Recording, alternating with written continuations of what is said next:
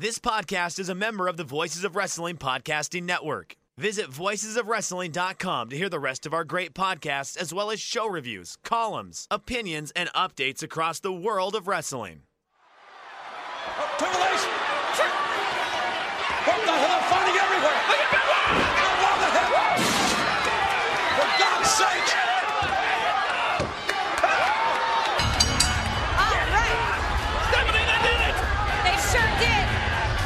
Can't believe that! Look at Triple H taking it to Cactus on the other side of the ring. Triple H and Cactus going at it! They're gnawing at each other! It is damn sure not over! There's gonna be no way Come on, Triple H! Inside the Hell in a Cell, I can tell you that! This is a war! This is carnage! This is carnage! Hey, look at this! It's the Outlaws! It's the Outlaws! And they got weapons!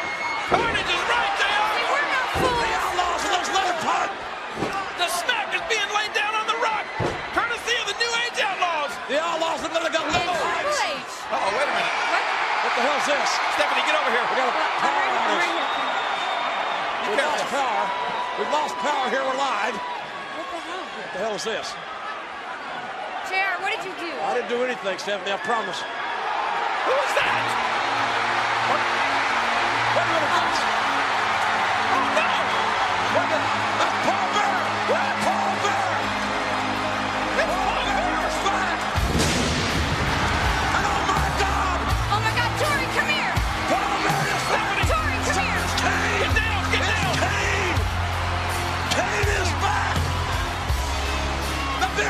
Machine is here. Oh, my God. What's he to do, JR? Paul Bearer is back with me. Kane. And Kane is walking right through the mouth of hell, through hellfire and brimstone. That's Park. Look out. Kane wants X-Pac. Kane wants anybody in front of him. The big red machine. The big red machine Ready to run. is ready to destroy. Oh, no. Choke slam on Saturn. Oh my God. He's got the drive. Look out. One slam. I, I gotta go. From the depths of hell, Kane has returned with Paul Bearer. Triple H, get Stephanie. Oh my God! Down. Through hellfire and brimstone, Kane is back. But you can bet there'll be hell to pay Thursday night on SmackDown. Kane is back.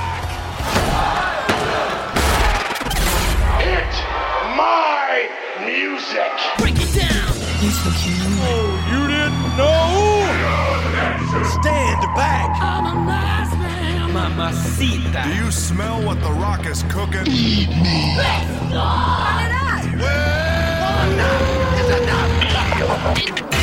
You're listening to Music of the Mat on the Voices of Wrestling Podcast Network. Hello, and welcome to Music of the Mat, the podcast devoted exclusively to the music of pro wrestling. It's all part of the Voices of Wrestling Podcast Network.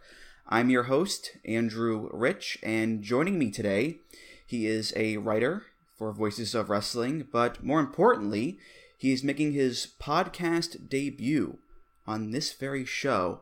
Hailing from the Great White North of Ontario, Canada, it's Griffin Peltier. Griffin, welcome to the show and welcome to the wonderful world of podcasting. Thanks for having me, Andrew. Uh, I'm a bit nervous, uh, you know, first time and everything, but uh, this should be fun. Yeah, yeah. Well, listen, I knew you were going to take this seriously because the day I asked you to come on the show, you went on Amazon and you ordered a microphone in Canadian dollars, by the way. You big spender, you. Uh, and now I'm here you are talking to me in uh, crystal clear quality. So I am I am grateful that you're here and that you you took the plunge on your first ever podcast, and you also spent hard-earned money, cold hard Canadian cash, uh, for the sake of this show. So uh, thank you, Griffin, for doing so. Yeah, twenty-five dollars well spent. I guess I can't go to Tim Hortons for a few days now, though. But uh, everything's all good. all right, cool. Uh, all you have to do now is not suck. this will all be worth it. okay, I'll try. I'll try. I'll try I'm, not to I'm kidding. I'm kidding. Of course, you'll you'll do great. I know it. But um, so I guess before we get into today's topic, I'll ask you a question that I ask a lot of my first time guests. Uh, when and how did you get into wrestling, and has music played a big part of your wrestling fandom?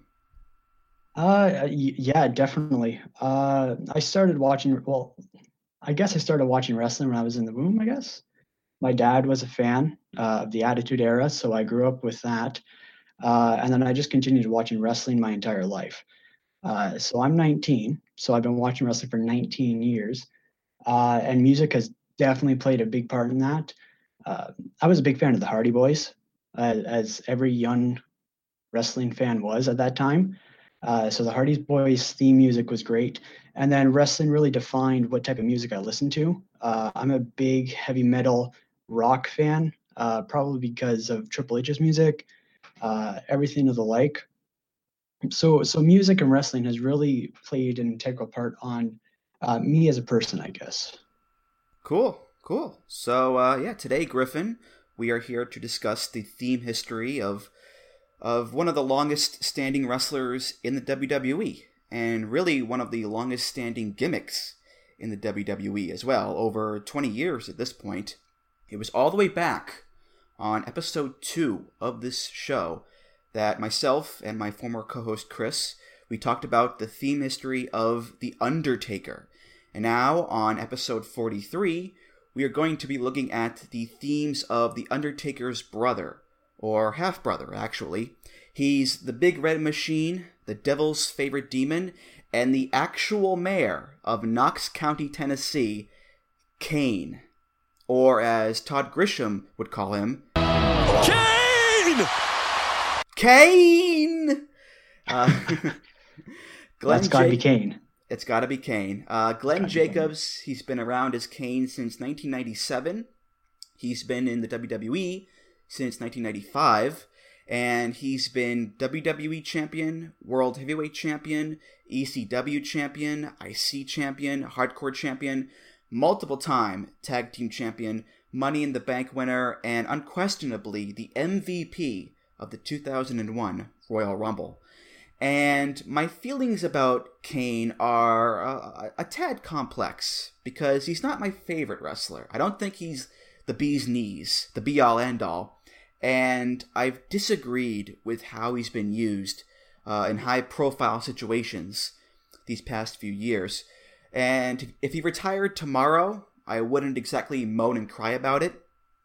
And yet, and yet, I've enjoyed my fair share of Kane over the years. He's provided me with some really memorable moments, both uh, uh, live and prior to my fandom. And to this very day, dare I say, I have a bit of a soft spot for Kane. Like when people are saying, "Oh, wh- why is Kane still being used in 2018 in main event matches? Kane fucking sucks. He's always fucking sucked." I'm like, okay, I agree on the first part. I don't want to see that either. I, I want to see younger, you know, younger talent being used in those spots. But leave Kane alone. You know, leave, leave the big fella alone. He, you don't, you don't want to insult the man, for God's sake. Maybe it's the fact that Kane's been a part of my wrestling fandom since the beginning, really, since 2003. But I do have a soft spot for the guy, even if I disagree with how he's been used. Um, what about you, Griffin? Uh, what are your thoughts on Kane? Uh, I love Kane. Kane is one of the all-time greats in my opinion. He's a very reliable wrestler. Uh, just look at the uh, the Shield's debut. You had the Shield, hot as hell, hell as a pun intended, definitely. Uh-huh, there you go. Yeah. There we go. That's a cheap pop, I guess. Uh, and then you needed a, a, an experienced opponent for both for all three members of the Shield. So the Kane, Daniel Bryan, and then Ryback, just because Ryback was hot at the time. Kane has always been used as the guy that everybody can fight, even if they're not a trained professional like Shane McMahon. Kane is always there and is always willing to put people over, even if he doesn't have to. Uh, so Kane, in that regard, is one of the best ever. You know, I think Kane, like I said, he's never been a world class wrestler. He's had he's had good matches in his career, uh, even some great matches, I think. But with Kane, I think that stuff doesn't really matter as much because he's just so memorable regardless. He's memorable because he's been around for so long. For one, you know his his longevity is incredible. He's crossed generations of wrestling fans. If you started watching wrestling in 1998, 2001, 2003, 07, 2011, 2015, 2018, Kane has been there. And he's also memorable because of his look. The masks, the outfits, the white eye contact, his ugly bald head, his gigantic stature. You take one look at Kane and you will remember him. And you will also remember what Kane has done over the years because he's done a lot of very memorable things. Um, I brought this up on the Halloween episode that I did last year. How when I first started watching wrestling as a kid in 2003, I was afraid of Kane. Not afraid of what he would do to me, but rather what he would do to my favorite wrestlers. Because 2003 2004 Kane was a fucking monster. He was fucking psychotic. He tombstoned Linda McMahon on the stage. He set Jim Ross on fire. He electrocuted Shane's nuts. He buried The Undertaker alive again. He crushed Shawn Michaels' throat. He impregnated and married Lita, all in the span of one year. And when you're a kid, that stuff stays with you for a long ass time. I, I I never ever forgot what Kane did during that time period. Just as I'm sure that there are people out there who watched wrestling as a kid and, and saw what Kane did, or who Kane destroyed, or whatever, and they will never forget, you know, those memories. Yeah, yeah, I agree completely. Uh, I was a kid when Kane went on that uh, rampage in 03, 04, and I thought it was great. Uh, I, I was scared of Kane because obviously this is this monster who's just unhinged. Uh, but it made for great TV. I always wanted to tune in again, especially with the Shane McMahon feud. Uh, I will go to, on to say that that is one of my most favorite feuds of all time. Uh, I know that is not a good opinion online, and Twitter will probably have a field day with that. Uh, but whatever. Uh, I liked it. I thought it was great. Kane setting JR on fire is great. Uh, it's just this this this is his monster that you know can just beat the shit out of anybody. And I want to go back to a point uh, that you said about Kane not being the best in ring worker. I would make the argument uh, that Kane didn't need to be that great in ring worker. Uh, he, he could be a great hardcore wrestler, like uh, the Raven Big Show triple threat match. I thought that was fantastic. That's a lot of fun, yeah. Yeah, it, it was a fun match. But Kane as a character is much like Abyss from TNA, uh, where they didn't have to put on these five star classics because they could just have fun matches. Uh, so just the longevity with that, uh, Kane as a character has just been fantastic. Yeah, I think my favorite moment ever with Kane is from February 7th, 2000. It was the main event of Raw, 10 man tag. It was Triple H, X Pac, and the Radicals versus The Rock, Cactus Jack, and Too Cool. And there's a big schmoz ending, and, and things break down. Billy Gunn and Road Dogg come in with like weapons, and they attack the, the good guys. The heels are beating everybody up, and it's it's an unfair advantage. And Stephanie's on commentary, like you know, well, she's all gloating and cheering, yeah, yeah. And Jim Ross is incensed, of course, and, and, and things look dire. Yeah. And then the lights go out. And who steps out onto the stage but Paul Bearer, who hadn't been seen in months. And then we hear da da da da. Boom! The pyro goes off and here comes kane who hadn't been seen in weeks either. The crowd is going like nuts. And jim ross is like you know oh my god it's kane! Kane is here! And kane comes down the ramp he enters the ring and he kicks so much ass punch to x-pac punch to triple h boom choke slam to Perry Saturn. Boom! Choke slam to Billy Gunn. The heels scatter, the faces stand tall in the ring. And who is in the ring, standing tallest of all? It's Kane, who looks like an unstoppable phenom. And Kane lifts his arms up and with Paul Bearer looking on with love in his eyes, with love in his eyes, Kane, boom! The turnbuckle pyro goes off, crowd is going ballistic, and Jim Ross, with the line of the night, says, Through hellfire and brimstone, Kane is back!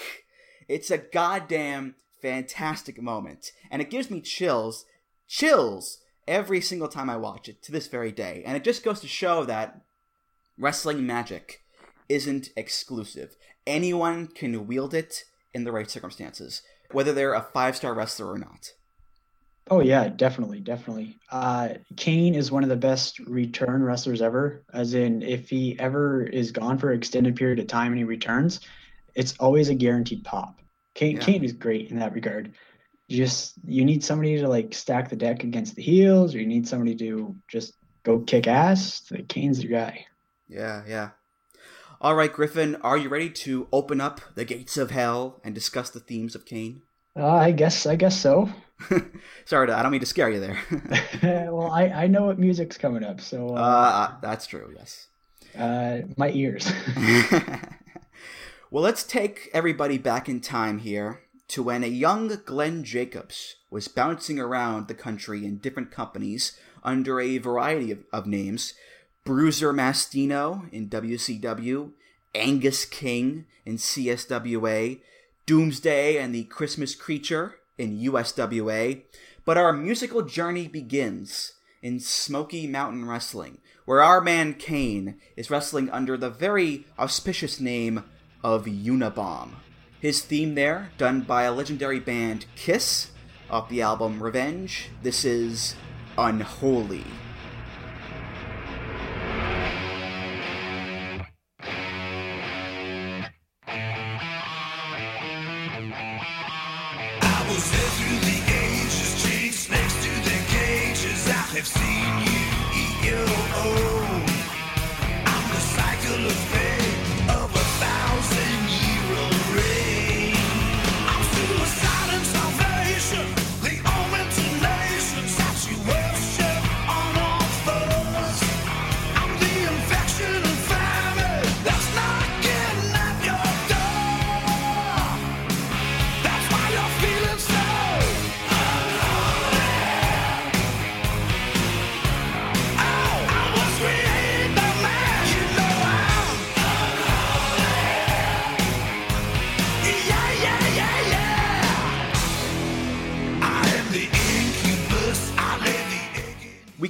This song from two different avenues.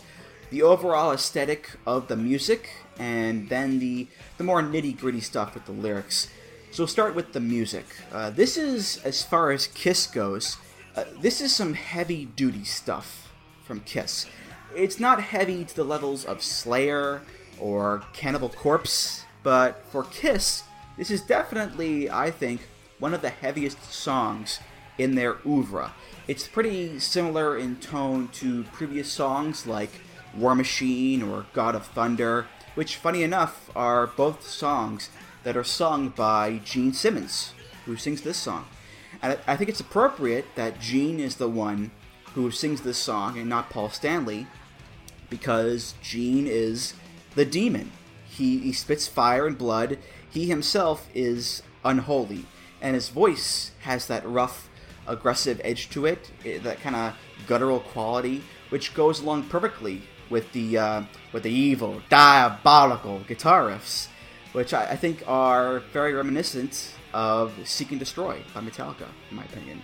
Whereas if Paul sang the song with his high falsetto voice, I don't think it would have the same effect. But yeah, the overall atmosphere of this song, without even reading the lyrics, it has this you know, malicious and scary quality to it. Uh, the gang vocals in the chorus, unholy, evoke some, some sort of hellish army. So if I pictured in my mind what a song called Unholy would be like, it would be like this, Griffin.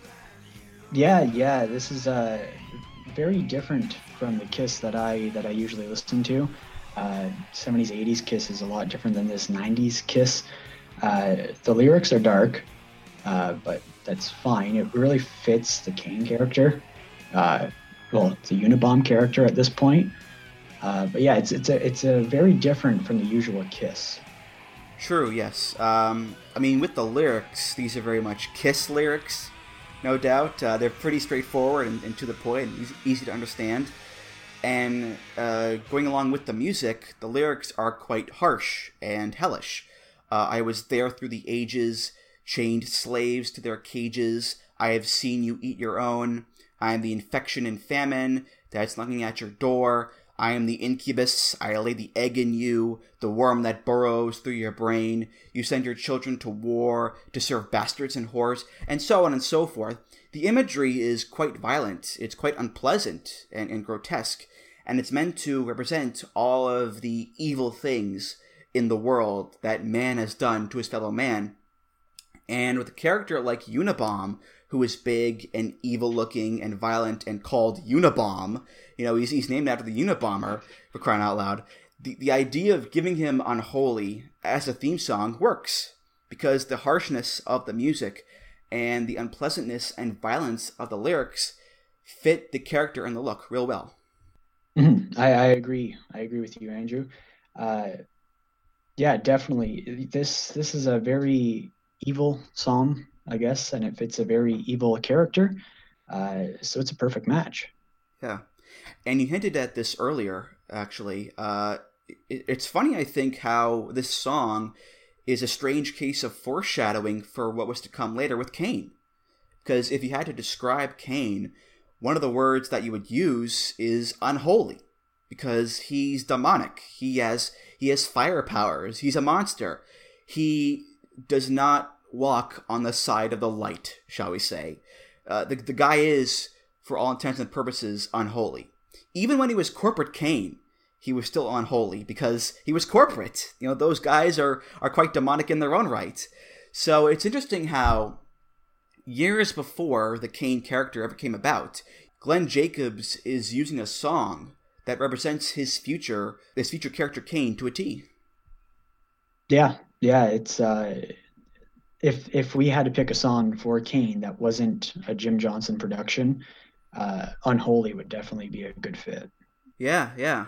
And speaking of foreshadowing, I watched a clip online recently from Smoky Mountain in like 95 where Undertaker came in as a special guest and he had a match with none other than Unabomb. It was technically the first time that Undertaker and Kane ever met. And Unabomb's entrance attire was a cape, some leather support straps, and a red and black mask.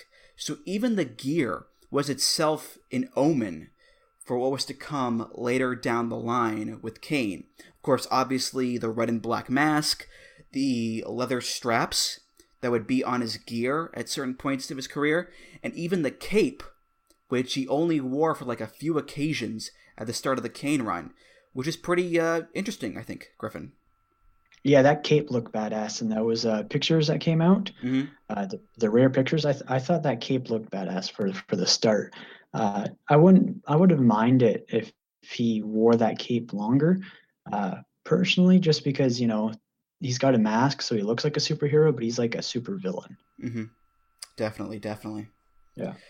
So uh, Glenn makes his way to the WWF in 1995, and his first gimmick there is as Jerry Lawler's private dentist, the villainous Dr. Isaac Yankem, DDS, aka I Yankem.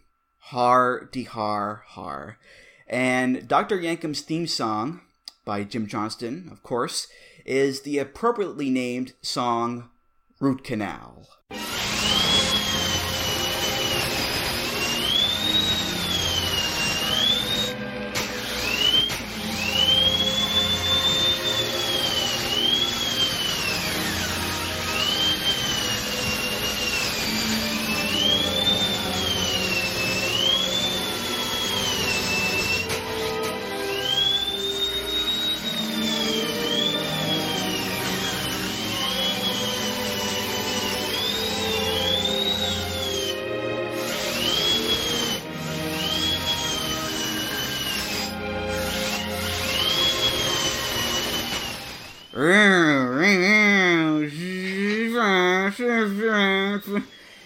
You know, this theme is not the most harmonious song in the world. It's it's certainly not the most pleasant song either. And I I don't I don't think you'd find it on a Jim Johnston greatest hit CD, shall we say. But I will say this. If you're going to have a theme for an evil dentist wrestler, you can't compose a song that sounds nice and pleasant. You can't make a theme that will make people feel happy or comfortable because nobody feels happy or comfortable going to the dentist in real life. You know, it's an awful, awful experience. The soundtrack of which is usually loud, piercing drills that dig into your bloody gums and send lightning bolts of pain shooting into, your mouth. So, an evil dentist character needs a theme that is just overloaded with the sound of dentist drills. Uh, It's just perfect because people hear this song and those painful memories of going to the dentist are all dredged up and they squirm in their seat and they cover their ears and they boo Isaac Yankem for having this uh, this gruesome song here, uh, Griffin. Uh, this theme song, it, it it works for the character, but I it's one of the worst theme songs of all time. Like terrible, absolutely terrible. It, it makes Brie mode sound like a piece by Beethoven. It's not good. It's not good at all. no. No. Um, but here's the thing, though. Underneath the drills is this like symphonic melody that you can somewhat hear in the mix if you listen closely. Very similar, I think, to the uh, symphonic melody of Ode to Freud, Mankind's theme. That that same sense of unnerving orchestration, something that is meant to be beautiful and refined and dignified and classy, but it's composed in a way that is maleficent and nerve wracking. It's uh, it's a it's a styles clash of sorts, and if you looked at Isaac Yankem, you would see that he himself was a bit of a styles clash because for a man who went to dental school and earned his degree and spent so much time drilling into people's mouths for a living in pursuit of dental hygiene, his own teeth were pretty fucked up. So the man is himself a walking contradiction, uh, a, a walking styles clash, as is his own theme song. Now, the difference between this song and Mankind's theme is that in Mankind's theme, you can hear the orchestration clearly, whereas in Root Canal, the nuances and the complexities of the symphonic music are they're buried under dental drills, which is appropriate because I don't think Isaac Yankem was as complex or as interesting a character as Mankind was, Griffin. Oh, definitely, definitely not as complex as mankind. Uh, he- I I just can't get over those dentist drills, man. those uh, those are terrible. I got them stuck in my head now. Uh, it- not good, not good at all. I I don't have words for this theme just because I think it's god awful. Let's move on, shall we? oh, please, Let's please. move on now, yes. Well, in 1996, Isaac Yankem went away, and he's replaced by Diesel. Well, not really Diesel. It's it's the fake Diesel, or Diesel 2. Because when Kevin Nash and Scott Hall jumped ship to WCW, the WWF decided to stick it to them by re- recasting the roles of Diesel and Razor Ramon. Fake Razor was played by Rick Bogner, and of course, Fake Diesel was played by our boy Glenn Jacobs. Because when you need someone to roleplay as Diesel, they need to be big, they need to be muscular, and according to Jim Cornette, they need to be able to do all six of Kevin Nash's moves. And that's with the hair flip. The back elbow, the side knees in the deal, the fucking flipper punch, the fucking hair. Um, it's side side slam, and and there's something else. It's been 15 years, so uh, power bomb. Yes, There you go. You find another one, motherfucker. The back elbow, the side knees in the deal, the fucking flipper punch, the fucking hair, side slam, and the power bomb. There you go. You find another one, motherfucker. So, Glenn Jacobs becomes fake Diesel. So he gets the Diesel theme. This is off of WWF Full Metal, and it's called Diesel Blues.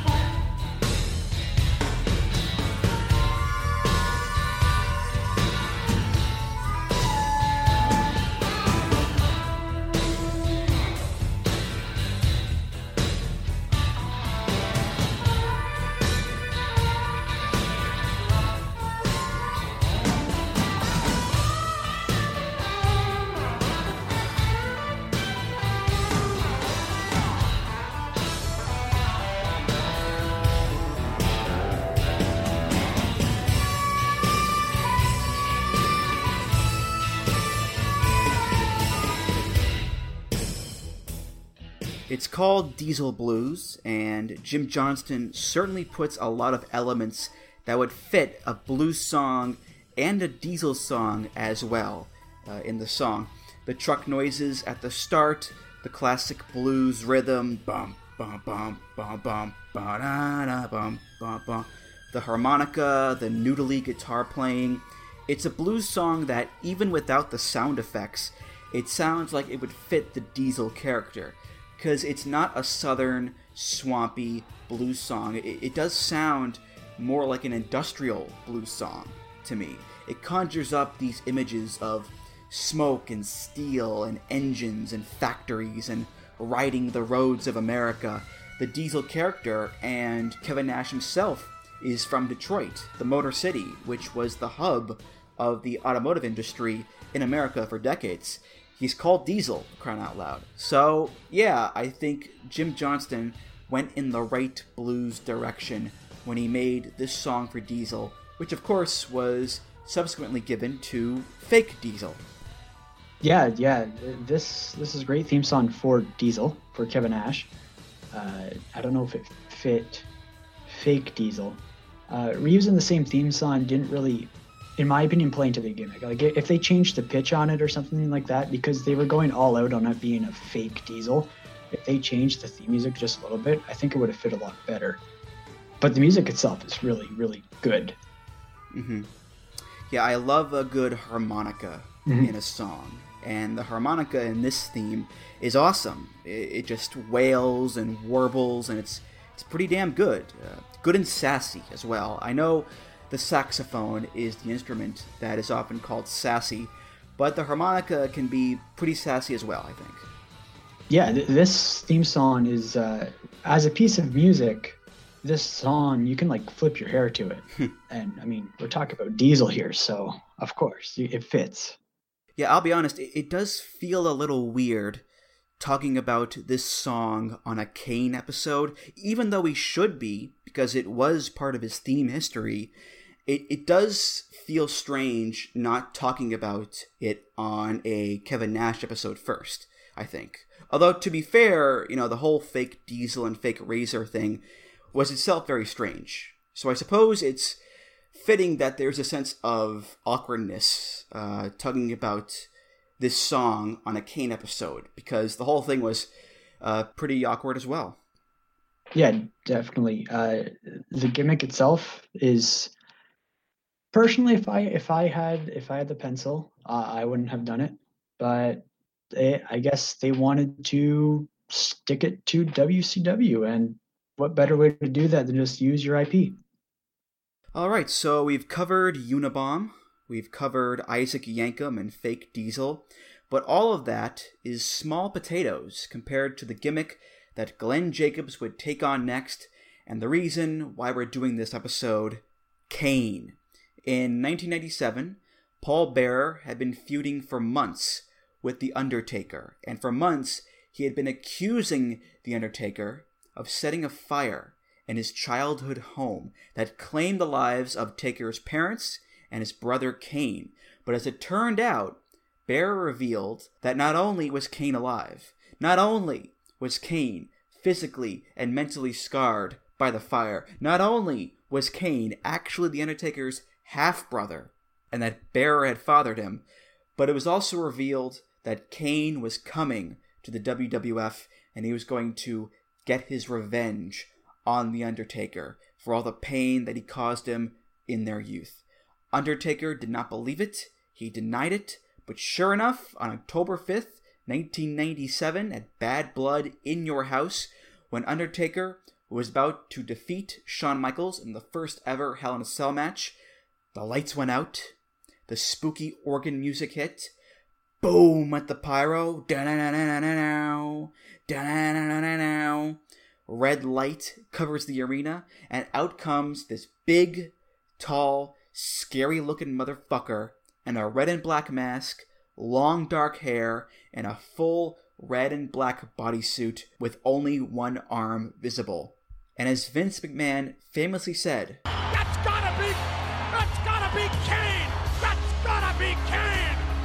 That's gotta be, that's gotta be Kane! And Kane ripped off the cell door. He stared down Taker. He raised his arms. Boom went the pyro from the turnbuckles. He tombstoned Undertaker and he trudged his way right to the back. And thus began the long, strange trip of a man named Kane. The first Kane theme song being off the album WWF The Music Volume 3. This is called Burned.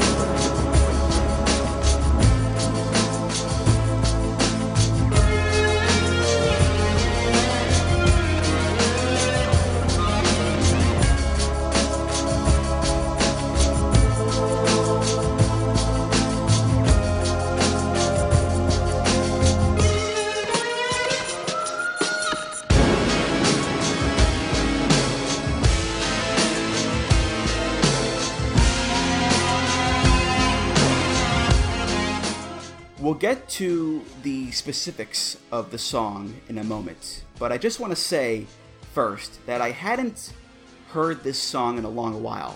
And when you don't hear a song for a long time, you, you tend to forget how that song makes you feel and what your opinions are about the song.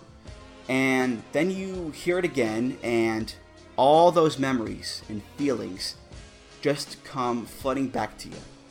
Well, I, I listened to this song in prep for this episode, and holy shit, I forgot how fucking great this song is. I mean, this song is a goddamn powerhouse in so many ways. It sounds so cool, so badass, so full of vim and vigor, and it fits Kane to a T. And really, when you think of the context of when it debuted, 97, I think it's one of those themes, much like the DX theme actually, that it, it helps take the overall sound of the WWF and usher it into the Attitude Era. This doesn't feel like a new generation theme. This feels fresh and new and unique. And subsequently, it makes Kane feel fresh and new and unique, Griffin.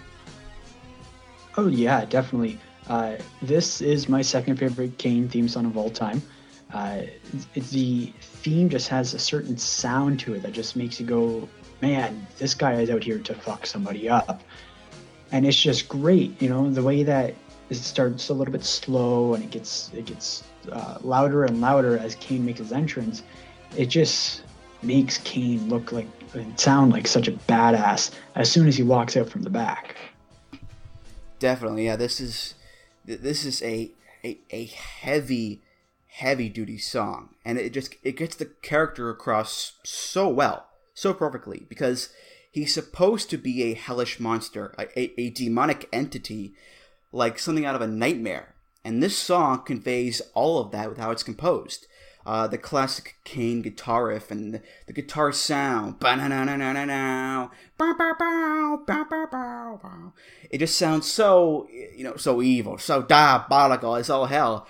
Th- th- These are not squeaky clean guitar, you know, pop guitars. These these are not swaggery Sunset Strip rock guitars. These are aggressive, nasty, down and dirty industrial metal guitars. And every time Jim Johnston hits a lick, he kicks up fire and brimstone and smoke and soot into the air. The percussion is, is thick and, and chunky and drives the beat forward like a like the war drums of hell.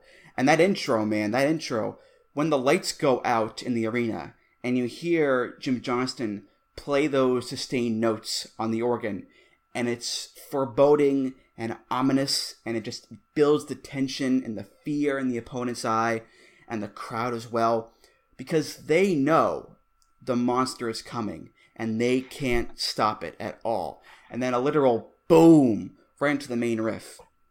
And couple that with the pyro and the red lighting and Kane himself, and you've got yourself a fantastic, hellish soundscape of a song. Yeah, yeah, exactly. Kane comes out. The, the pyro adds so much to Kane's theme music. Uh, that boom of the pyro, it just it, it adds a certain element to to his entrance that not a lot of other wrestlers had. This was uh this was like a, a warning to the wrestler in the ring that they're going to get fucked up, and it was great. It really added to the to the theme music, and the music itself was just it just flowed in such a way that it was in your face, but it was also telling you to go take some cover because this guy was going to kick your ass. Yeah, even the B section of the song, where it gets more subdued, it still gives off a terrifying aura because you've got the choirs, you've got the bells, you've got the light piano touches in there in the background, the chugga chugga percussion, which is, I think, it, it's supposed to be a reprieve somewhat from the, the evil guitar riffs, but the, the wailing guitar is still in there in the B section. It, it's still sounding off every now and then like, like a dragon roaring overhead. So you can't catch a break at all from the demonic madness, and then boom, right back into the A section. Yeah, that guitar is just a thing of beauty. It, it sounds badass. It, it adds to the badassery of the song. Uh, I'm saying badass a lot, but I mean, there's no other word to describe it. It's just Yeah. badass, just total badassery. And it was great. It was like you had Stone Cold badass, but then he had Kane badass. It was like two different parallels for for the company at the time. And that guitar is just something that just beautiful. I, I, there, I can't describe it with words. It's just so great. Yeah, it's, it's it's just a feeling you get when you hear it, and it's like, oh, yes. I mean, yeah. I mean, this is just an excellent song to give Kane for his debut and, and for the first few years of his character, because the two just go hand in hand. They're both monstrous, unrelenting, hellish, and unique. And and the theme song needs to be this good. It needs to be this expressive and over the top because Kane wears a full mask over his face, and he wasn't allowed to talk for the first year or so. He needs other tools to get across his character. Part of it is having Paul Bearer as his mouthpiece. Part of it is Glenn Jacobs being such a good performer and using body language to get across his emotions really well. And part of it is the music, because the music says so much even when Kane doesn't. Yeah, yeah, I agree completely. Uh, the music itself, inside the song, there's like a certain type of aura, uh, and you can hear a bit of primal screams, as if like it was somebody screaming for help, uh, which could be like a callback to Undertaker supposedly burning down the family home. Oh. Like it, it- that's just something I hear every time I hear that that theme music, the the start. It's like oh and stuff like that. It's just like you know that's Kane. That's that's Kane's cry, and he's coming hmm. back to kick ass and take hmm. names. Yeah, and we'll get to that again later on with another theme for sure. Uh, more prominently, though, but yes. um, so, a few years into the Kane run, uh, June 19th, 2000, Kane gets a brand new theme song. He would have this one for a few years. This one is available on WWF The Music Volume 5, and it's called Out of the Fire.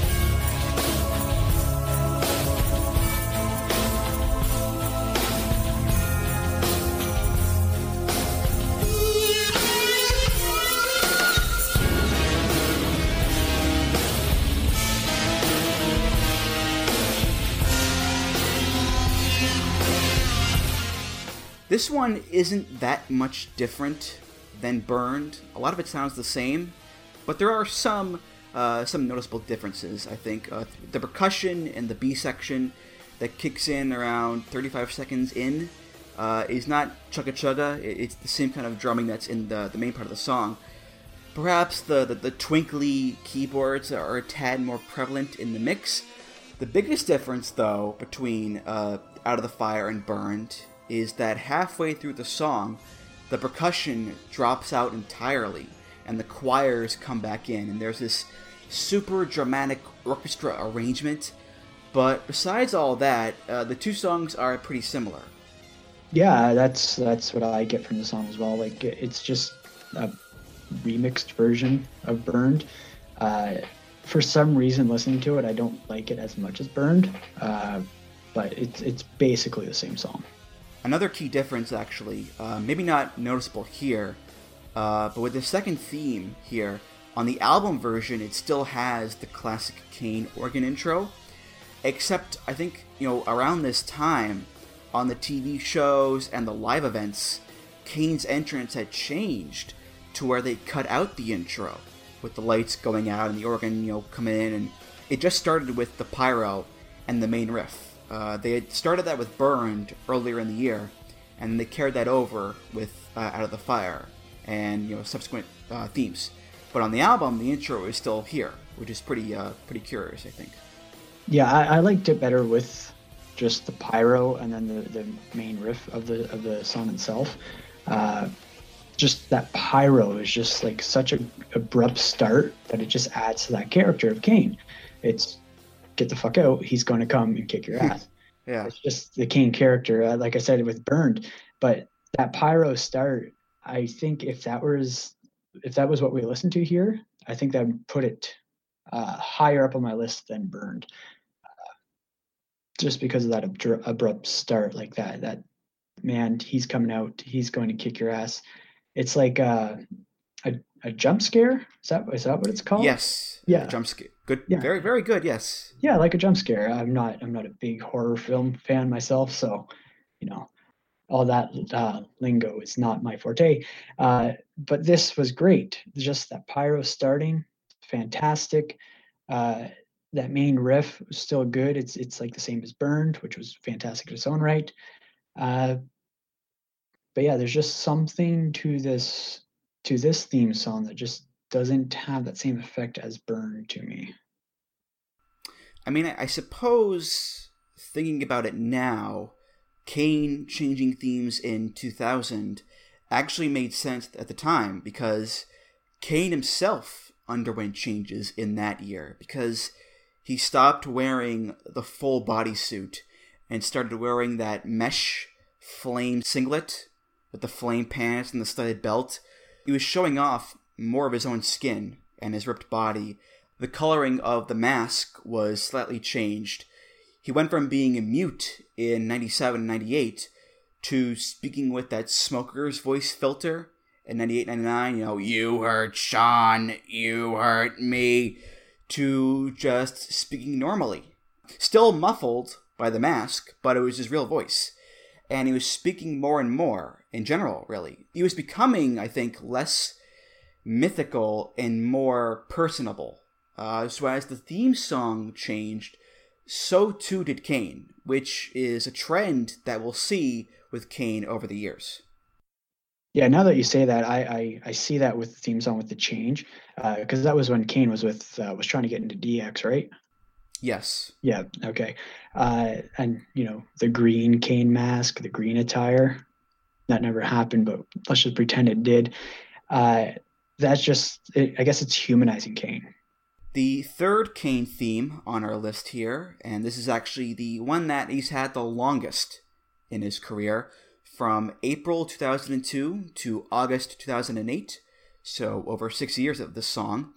And when people hear this song, they certainly think of a very important period in Kane's career and story arc, where he lost the mask in 03, and it was revealed that his scars were a lot more emotional than physical. Like, a lot more, because there weren't any really burn scars on him. But still, Kane was now unmasked and bald and wrestling without a shirt.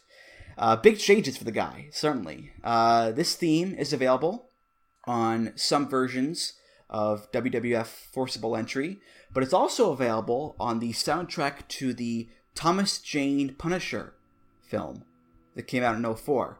This is by the band Finger Eleven, whom, by the way, are also from Ontario. How about that? Hey, it's Canadians, man. We're great. and this is their song Slow Chemical.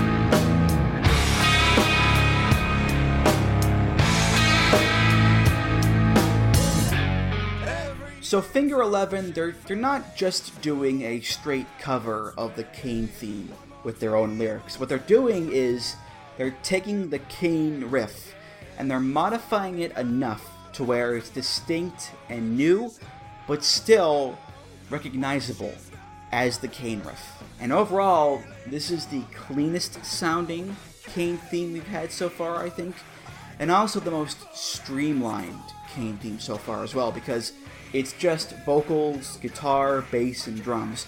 No bells, no keyboards, no choirs, no no no hunting, you know, screaming. It's just finger eleven straight on through. But still, even without those accoutrements, it's still heavy as all hell. The guitar work, the drumming, the vocals, which we'll get to soon.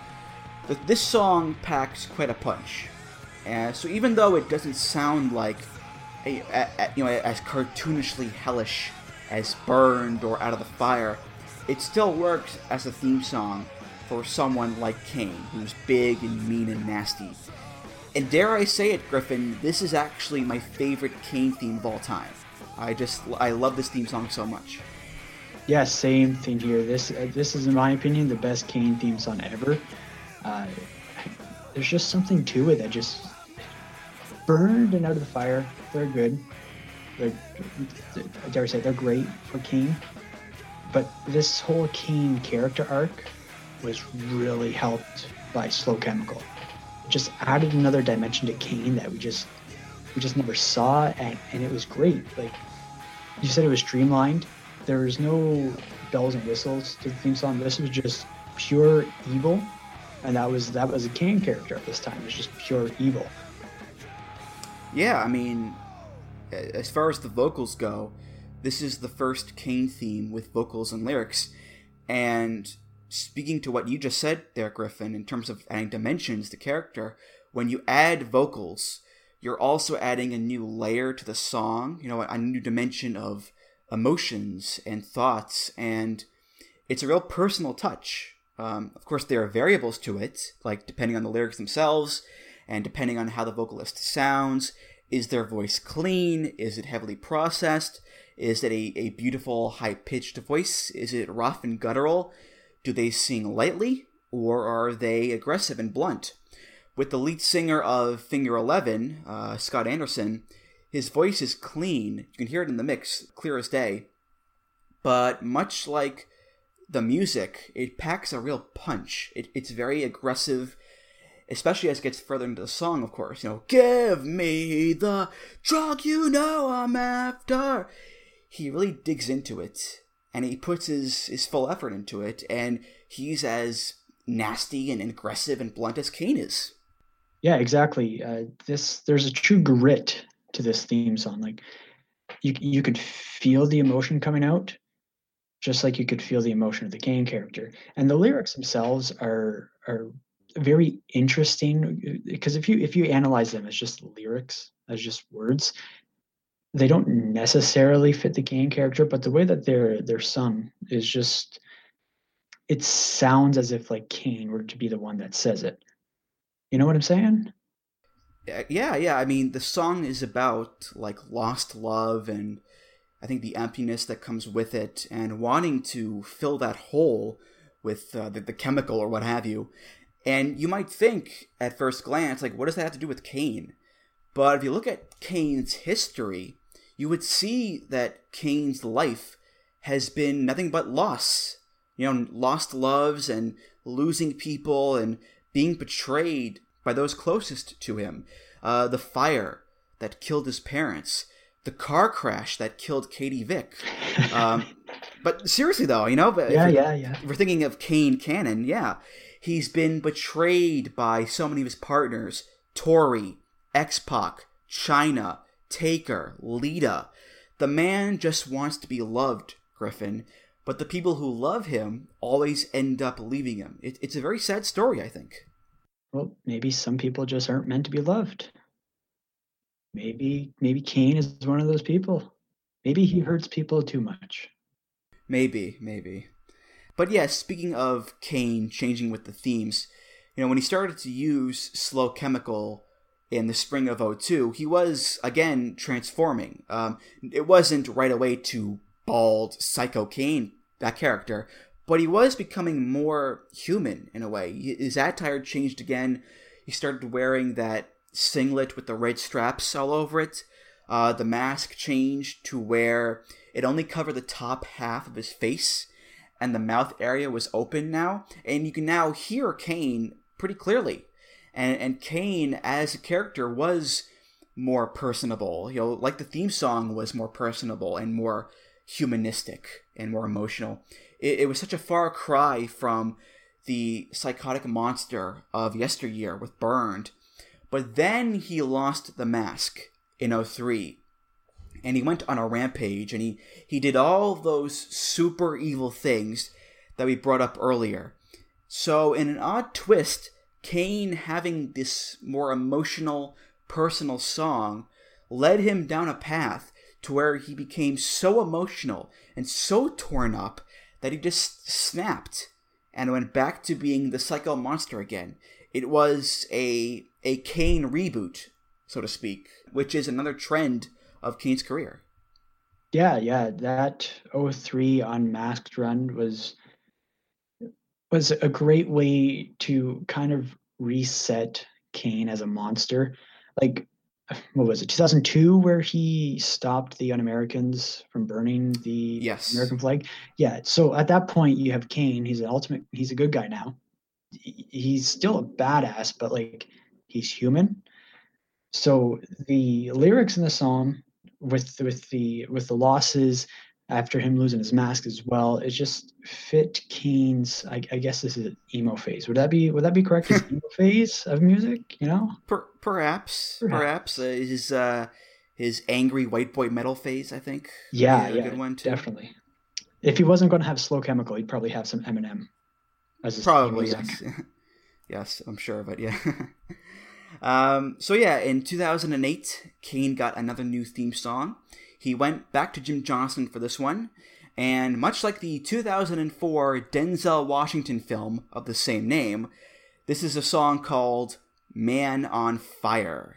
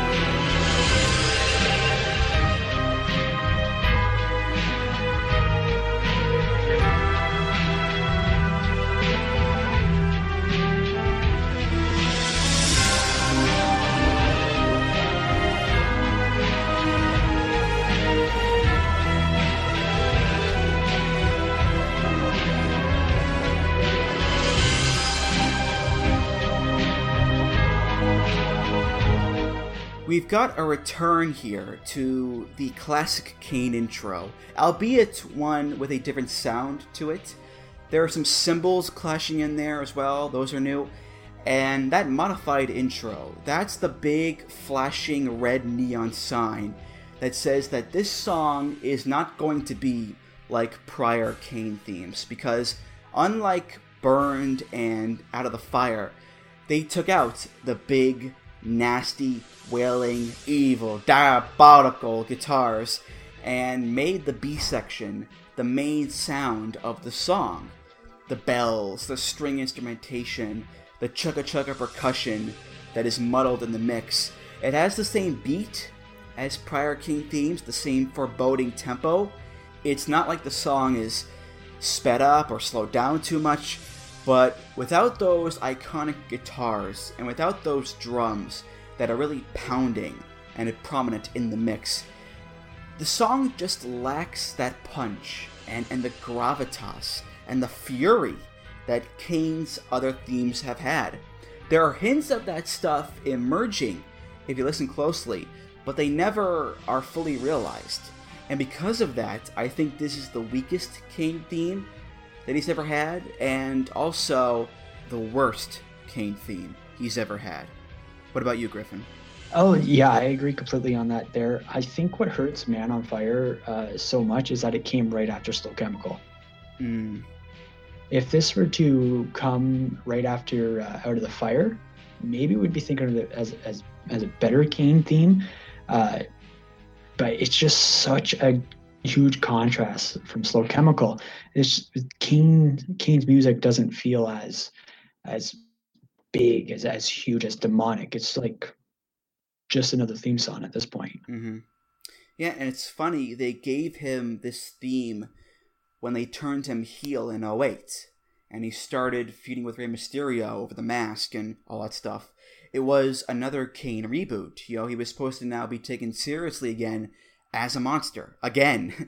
It, it seems like they do that every few years or so with Kane, where Kane gets a little too casual, a little too nonchalant, and then they have to turn him heel again. And and they have to remind people he's the big bad wolf. Except this theme isn't as monstrous as prior themes. Again, it's the weakest theme he's had so far, I think. You know, is, is it ominous? I, I, I suppose so, but it's not as effectual as Burned or Out of the Fire or Slow Chemical are. And of course, of course, after a little over a year or so, they turned Kane back to being a face. And then he turned heel again a few months later. So the idea of Kane being taken seriously again as a heel monster kind of becomes moot because he just turned face again, which is something that we'll talk about uh, with the next theme as well, Griffin. Yeah, yeah, definitely. The flip flopping between face and heel kind of hurts the theme as well, just because you can't really get a feel of the Kane character with it. If it's supposed to be slow and plotting as he's evil, then it doesn't make sense when he's when he's nice and good. Uh, but it's the theme song feels a little too slow to me. So I, I can't get behind it if this face is going to come out and kick ass as a monster like Kane, or if this this heel is going to come out kick ass like a monster like Kane. It's just it's a Kane theme song, but it's not a good Kane theme song. So, in the summer of 2011, uh, Kane went down with an injury, and towards the end of the year, they began running these vignettes of Kane and a burning red mask with the words Kane Resurrected appearing on screen. And when you do that, naturally, people start to think, shit, is Kane going to come back with the mask on? Are we going to get old school Kane again? And sure enough, on December 12th, John Cena is wrestling Mark Henry, who was the one who took Kane out in the first place. And then, boom, pyro goes off, lights go out, a new theme song hits, and out comes Kane with a brand new singlet, a metallic mask, and then underneath that mask is another mask, a red mask, that I can only describe as being made out of either bacon or strawberry fruit roll ups. But anywho, uh, he chokeslams John Cena. He's a heel again. Masked Kane is back. The monster is back. He wants us all to embrace the hate, and he's got a brand new theme to boot. His last Jim Johnston theme. This is called Veil of Fire.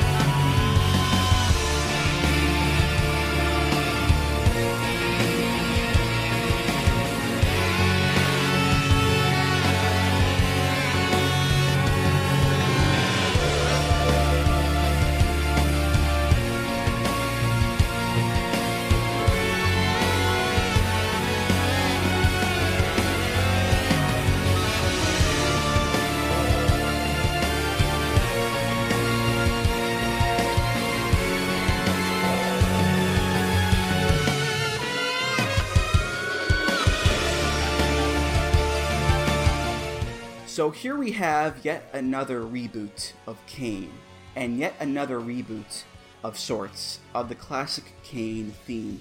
The intro is still here, with a little choir thrown in there, which is pretty cool. And we do get that bellowing moan. Ah, that takes us into the main riff, which I know is supposed to be like kind of haunting, but to me it reminds me of like Young Frankenstein a little bit for some reason. but yeah, uh, the guitars are back in the mix, which is nice.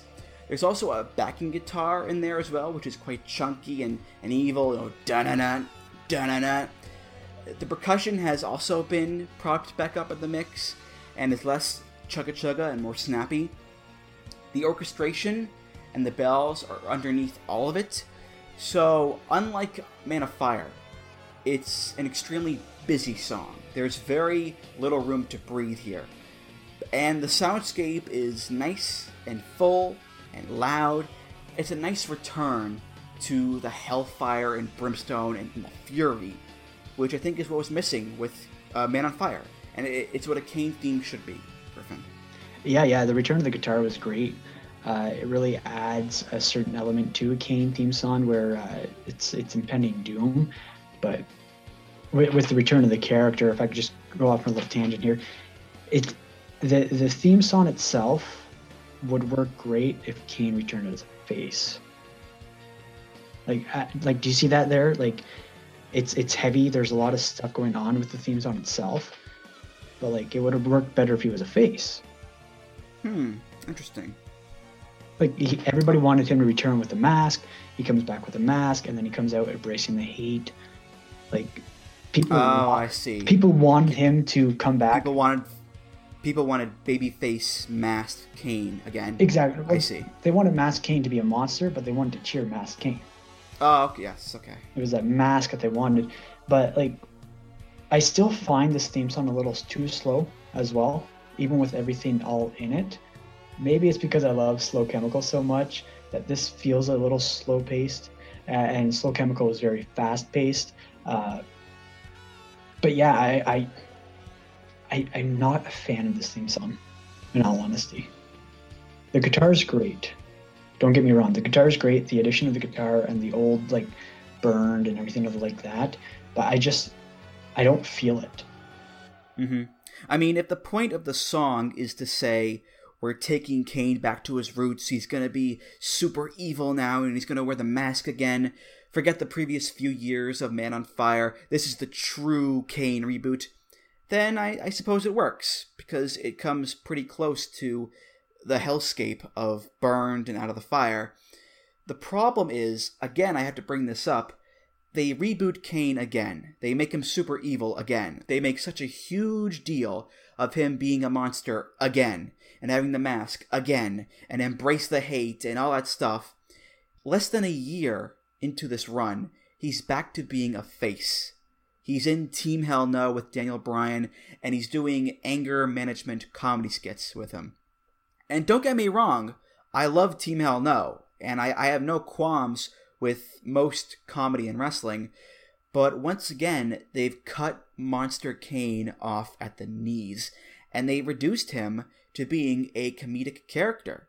Why should I be afraid of Kane when he's doing hug it out spots with Bryan. I mean, I was afraid of 2003, 2004 Kane because he was legit doing monstrous shit. You know, if I was growing up and started watching wrestling in like 2012, 2013, I don't think I would be afraid of Kane, Oh, even no. with this this big scary to do of a theme. Oh no, not at all. Well, 2003 Kane is like tombstoning grandmothers on the entrance stage and lighting lighting beloved announcers on fire, whereas 2011 Monster Kane is pushing Zack Ryder off an entrance stage in a wheelchair and trying to suffocate guys with a coal miner's glove. it, it's it's not the same monster, even though they tried to push it that way. Uh, and it, it just it doesn't fit theme song. Like I have it, I have it written down here. I, I wrote down a few notes while listening to the themes. Uh, this is still a Kane theme, but it feels super generic. Like this is this could be like a knockoff Kane. Mm. And what's even weirder is that he had this theme as corporate Kane too. When he grew the hair back and he was wrestling in slacks, it, it, it's a pretty strange sight to see that. You know, to have this this big bombastic nightmarish song playing. The Titantron is all fire and brimstone, and who comes out but uh, corporate Kane? You know, it's it's a little weird, uh, Griffin. And those were those were slacks of evil, man. good point, good point. So, the final theme of the episode and the final Kane theme to talk about today, uh, it debuted in October 2017. Kane had actually been away from WWE for almost a year at that point, and when he came back, they gave him yet another new theme song. This is by CFO$, and it's called Veil of Fire Rise Up Remix.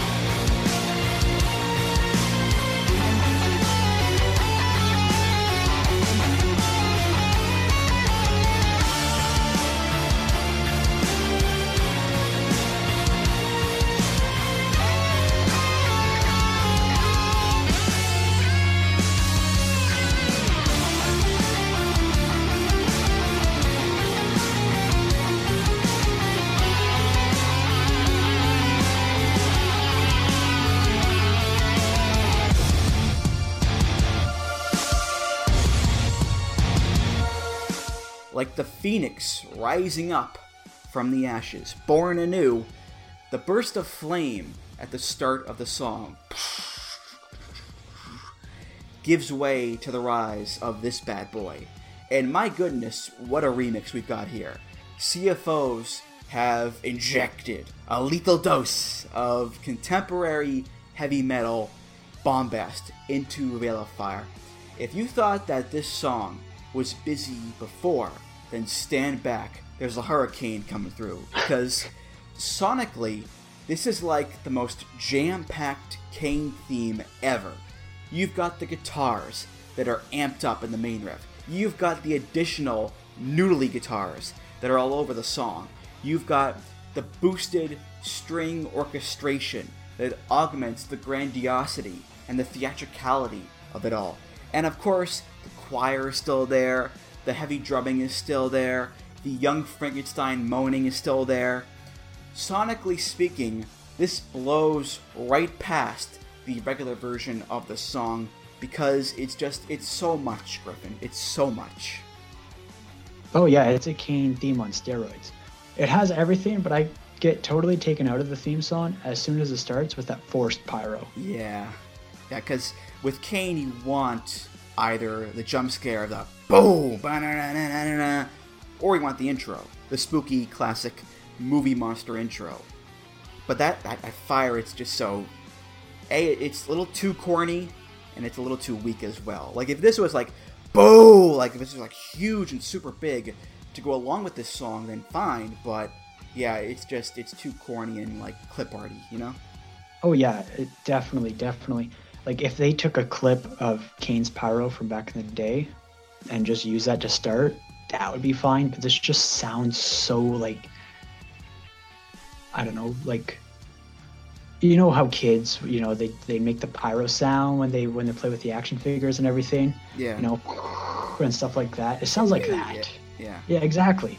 Exactly. It sounds like that. It's just like it doesn't have that feel, that Kane feel to it. It mm-hmm. just sounds fake.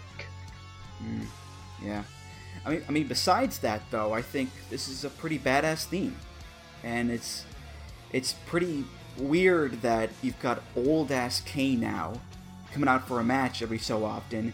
His best days are far behind him, and yet he's coming out with this like super energetic, super intense, badass theme song, and it's like it's, it's kind of a waste. I think like like imagine a full strength, prime of his life Kane coming out to this bad boy with crazy strings and wild guitars.